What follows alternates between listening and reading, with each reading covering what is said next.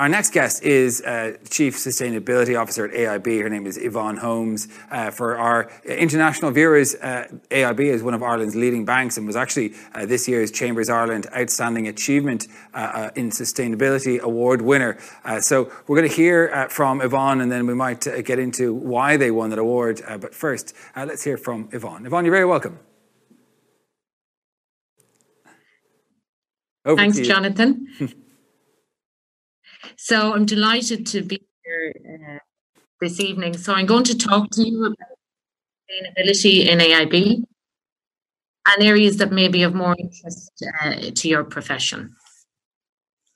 So first of all, I'm just going to play a quick video for context.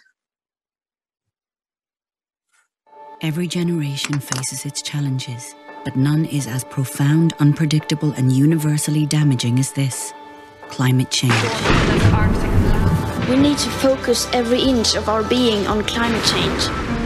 We want to do more, to do more for the planet, more for the future. Hello, everyone, and welcome to this, the fourth annual AIB Sustainability Conference. There are thousands of you who are joining us virtually from all across the world a sustainable business model means that we optimize the well-being of all of our stakeholders and companies that are internalizing that and are able to make that come alive are increasingly doing well. What does success look like? Now, if we have these finite resources, if we know that using them up, as we do in our global economy, really can't run in the long term, then what can? Let's think of COVID as being one small wave that came at us. Behind that, there is a much, much greater wave, 10 times as high, 10 times as long, 10 times as powerful, called climate change, that is coming at us, and we cannot turn our backs to it. We must do more, and do so at pace, because the need is pressing and time is not on our side. But to do more, to be carbon neutral, sometimes we need to do less. As a result, today I'm delighted to pledge that AIB will operate as carbon neutral across our business operations by 2030. We've already made significant progress on this journey, which we will now accelerate at pace using a net zero approach. You cannot have healthy people on an unhealthy planet. I think we've seen that we can very quickly change the way something works. And I think that paves a way for the path moving forwards with regards to climate change. We are holding the pen of history, all of us together right now. We are writing what is going to happen in the future. That is an amazing, amazing responsibility that we all share. We will do more. We will not rest on our achievements to date. We will not accept the sufficiency of our efforts already in train. We recognise the scale and urgency of the task ahead, and working with our customers and our partners, we will do more.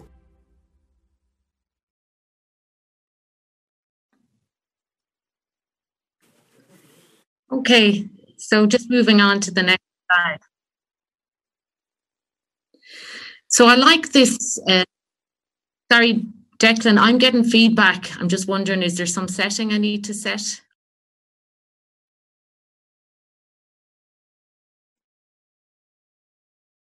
I'll try again. Actually, that's better. Okay, great. So I, I really like this um, statement because it it reinforces what Barry was just talking about in terms of you know this decade is known as the decade for action, and we're the first generation to know we're destroying the planet and the last that can do anything about it. And you'd have heard in that clip there, Christina Figueres, you know, she said, we're holding the pen of history in our hands. And, and I think just that connection and understanding the urgency with which we need to act is crucial in terms of the pace of change. Um, so just moving on to the next slide, um, I think this is particularly relevant in the period that we're in. You know, business as usual is dead. Um, there's no business in a world in shambles. And we've got a taste of what that feels like with COVID. Um, but we're at a point where we can see hopefully light at the end of the tunnel and getting back to a sense of normality, normality but with climate change, if we reach that tipping point where ir- irreversible change happens, you know, there will be no turning back. And I just wanted to kind of set that context before we move on into talking about um, sustainability and what that means. So just moving on to the next slide, um, you know, sustainability, people tend to think uh, more about the environment. But as we've seen with COVID, you know, the social side and the impact on that, you know, healthy economies and healthy societies, so interlinked.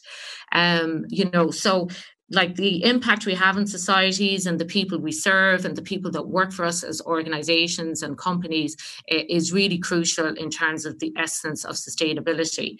And from a governance perspective, you know, the ethical and transparency that with which a company operates is is more and more uh, crucial in terms of you know how that uh, company is governed in terms of managing risks uh, being transparent in reporting and how they engage with investors. Um, so just moving on to sustainability and AIB so you'll see in, a, in the next slide, um, we've added sustainability as the fifth pillar in our group strategy. And basically, it's it's been embedded into the heart of our business. And you'll see there we've four pillars. And I'm going to talk in the main about climate action, but just to touch on the other three pillars uh, first the economic and social inclusivity and and that's i suppose for us all about how we support industry and innovation and infrastructure. So how we support startups women in enterprise we support five different innovation hubs. Um, how we support education we've a long history in supporting third level education. And this year we we gave 1 million to TU Dublin to provide access to disadvantaged students to third level education.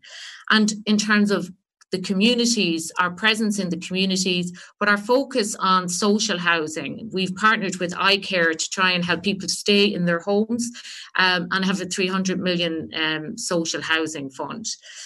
And on the better banking experiences, I kind of categorize this as, you know, what do you do that doesn't have a direct commercial return? You do it because it's what you should do as part of your kind of social uh, um, license.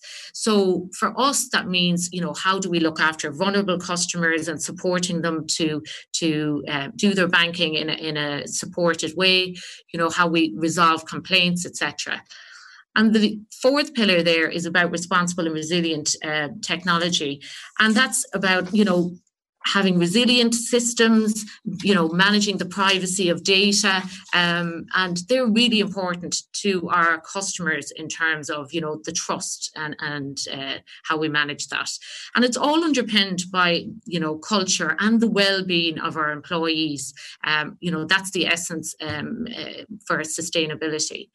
So if I move on to the next slide, just to talk about the sustainability uh, backdrop.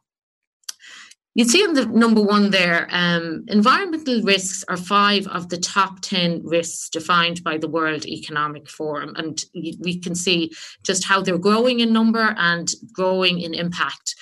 The regulatory focus is just growing and mushrooming in this area. So businesses and organizations who are kind of slow to get on this journey are, are going to be hooshed along and forced uh, in terms of the regulation that's coming. And you'll see some of them listed there that are relevant to the, the banking industry. And the third area is, you know, uh, the government has made a legally binding commitment to achieve net zero uh, for Ireland by, by 2050. And you can see, you know, even by 2030, um, half a million homes have to be retrofitted, almost a million electric vehicle cars you know this huge transition that needs to happen. And that brings you to the commercial opportunity. And i know my audience in terms of you know the finance and the pounds shillings and pence. And there is huge opportunity here in terms of how the transition is supported uh, by to individuals and businesses. Um, and this is this is growing. Uh, this is a very conservative estimate listed there um, so the ESG credentials of a business are really important in terms of consumers for making choices, for employees in terms of being attracted to a particular company, and for investors in terms of making, you know, attractive investments. So if we move on to the next slide, you know, the role of finance in transition, I often get asked the question around what has sustainability really got to do with banking? And actually, banks have probably one of the most critical roles in terms of um, influence. So we finance customers and businesses. And if banks continue to uh, finance everything based on a commercial return as their sole lens, without understanding the purpose of finance and whether it is harming the environment or society, then nothing will change. So, as time goes on, as we evolve, we need to look at the purpose of every loan that we approve and where that's going and what impact that's going to have. So, in terms of, you know, whether it's continuing financing lower energy efficiency houses, you know, um, diesel and petrol cars, you know, businesses that have poor ESG ratings, um, airlines that have no transition path to a to a lower carbon footprint. These are all decisions that are going to have to be, um, you know, a lending policies in relation to each of these decisions going forward to be able to influence the change that needs to happen. Okay, so just moving on to the next slide. Um, in terms of climate action, I suppose we look at it under kind of four main headings our footprint what are we doing in terms of our own operations our leadership because we have an ambition to lead um, you know the transition to a low carbon economy how we're helping our customers to make the changes they need, and then how we integrate it into our own business. So, I'm going to talk about each of these very briefly, and we'll just uh, give some examples on the next slide. So, in terms of our own footprint, uh, Ruben, if we can, yeah, perfect.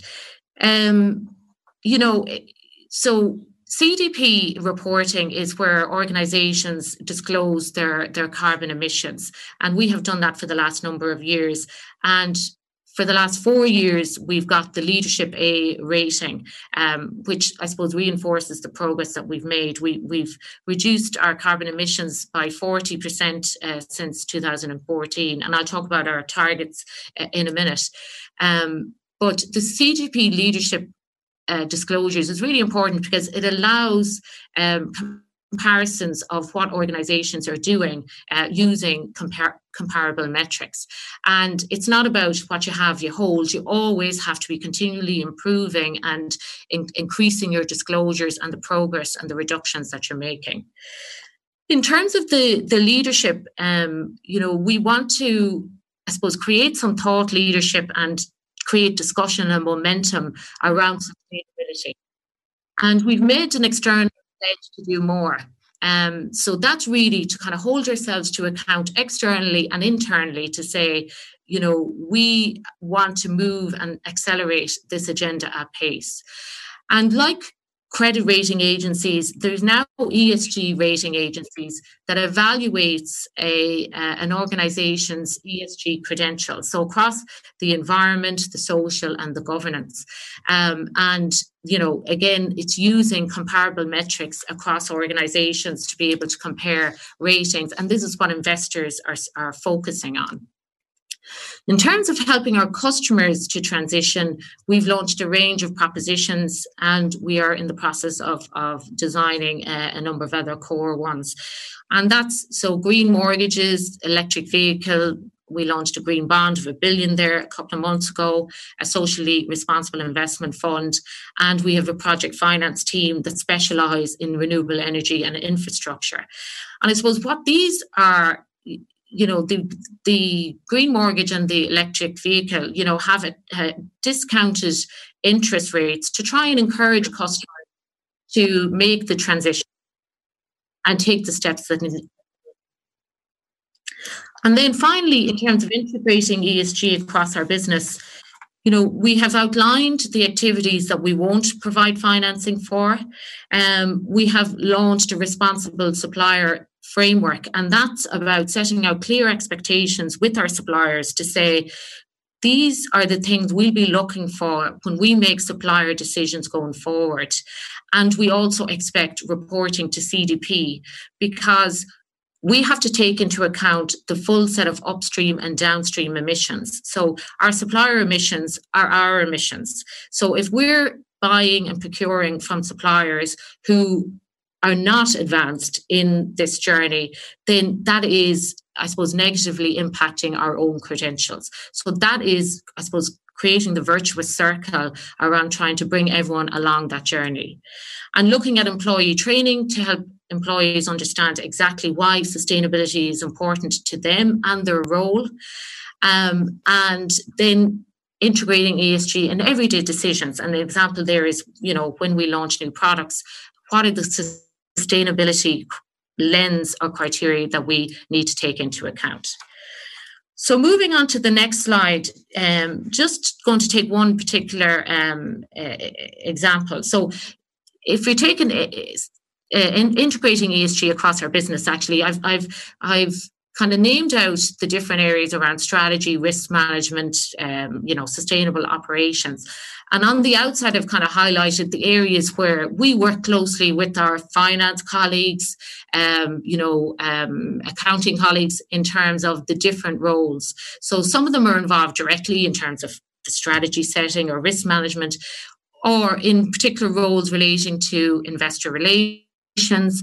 There's work around scenario analysis to be able to understand the risks that exist across our lending book and trying to predict, you know, as climate change and temperature rises increase, how do those risks uh, deteriorate or grow?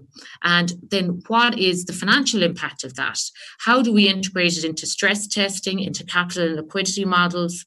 When we're looking at new products, our portfolio management colleagues look at, you know, what is the impact in terms of, you know, the differentiated interest rate? What's the demand going to be like? What's the impact on the margin?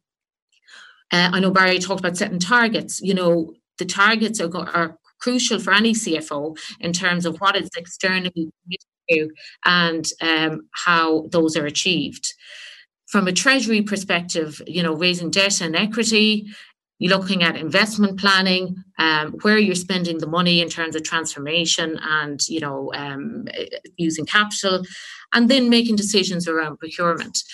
So basically, you know, if you took this circle and talked to any different kind of profession uh, within the banking industry or beyond, you would find that there'll be reaches across everything. There's very few, if any, areas or teams in the bank that are not touched by sustainability. So just moving on to the next slide.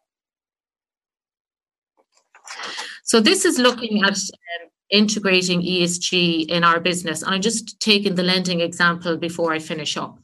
So you can see there, um, you know, for us, sustainability is particularly important in relation to our loan book. You know, we we lend 64 billion, um, we 64 uh, billion in loans, you know, provided for various purposes.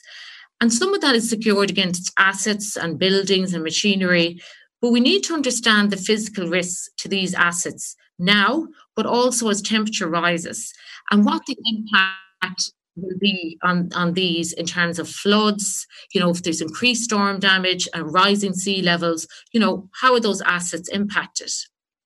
But we also have to understand, you know, changing regulations, changing consumer preferences, policy changes, carbon taxes, how they'll impact our business, but even more importantly, how they'll impact our customers' businesses, because then that has a knock on impact in terms of their uh, sustainability and resilience.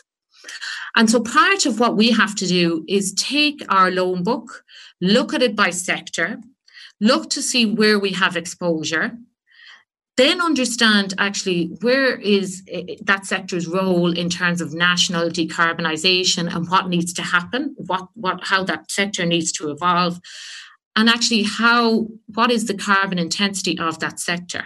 So if I take, for example, agriculture.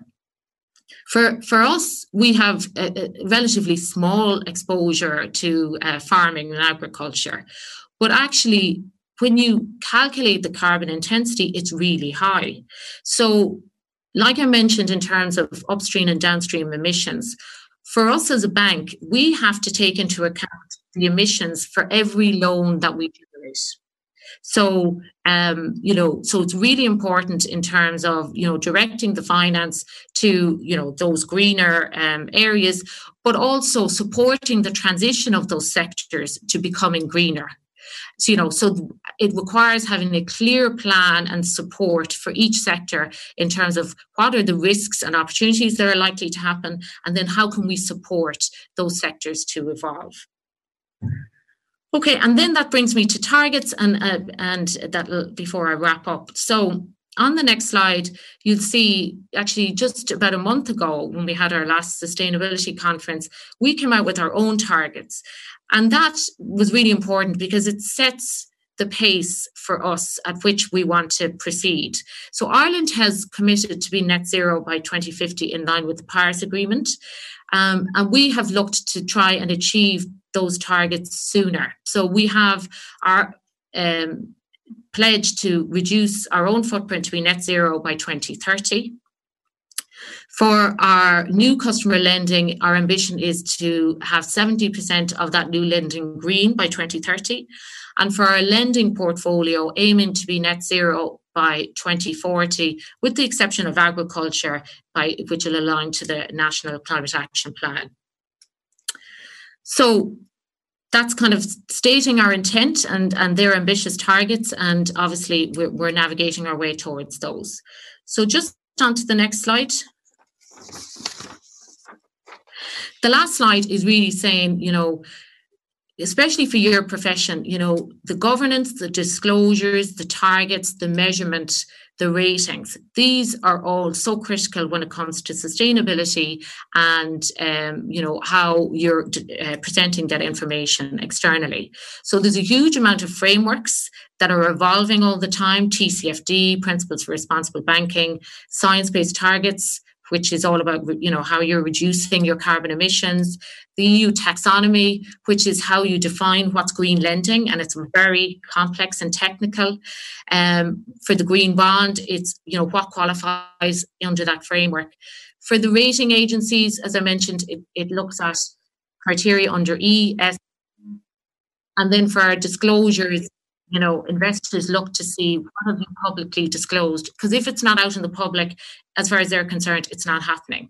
So carbon disclosures um, for CDP, and we do an annual sustainability report, and I'll include. Our lights have gone off here, and also include in our annual uh, financial report. So that's a, a very quick run through, um, and I'll just leave a, a quote on the last slide. So if you want to change the future, you must change what you're doing in the present. And I think hopefully the, the one of the key messages I hope people take away today is the urgency with which you know businesses need to be acting and making progress on the journey. As Barry mentioned, seven years of a countdown. That's a scary thought. So with that, I'll hand back to Jonathan. Thanks very much, Yvonne. Uh, very interesting. Uh, I have to say, I don't know a huge amount about lender policies, but I was struck with, I, I hope I'm getting this right, the idea that uh, a bank will now incorporate how sustainable a, a request for a loan is in, in the context of, of the business. Is, is that what, what you're planning on doing rather than the, the ability to pay back as being the only metric as to whether or not you'll loan? Now, whether or not that company is sustainable and environmentally friendly will affect the decision on whether or not they get uh, the, the, the, loan. Is that, is that what you're planning? Is that happening now? Is that, is that typical? Yeah, so it started to happen now in that we have clearly identified excluded activities that we won't lend for anymore. And they're the more obvious environmentally detrimental uh, activities, you know, um, uh, fracking and nuclear power generation, etc. So they're the obvious ones. We don't; uh, they're excluded.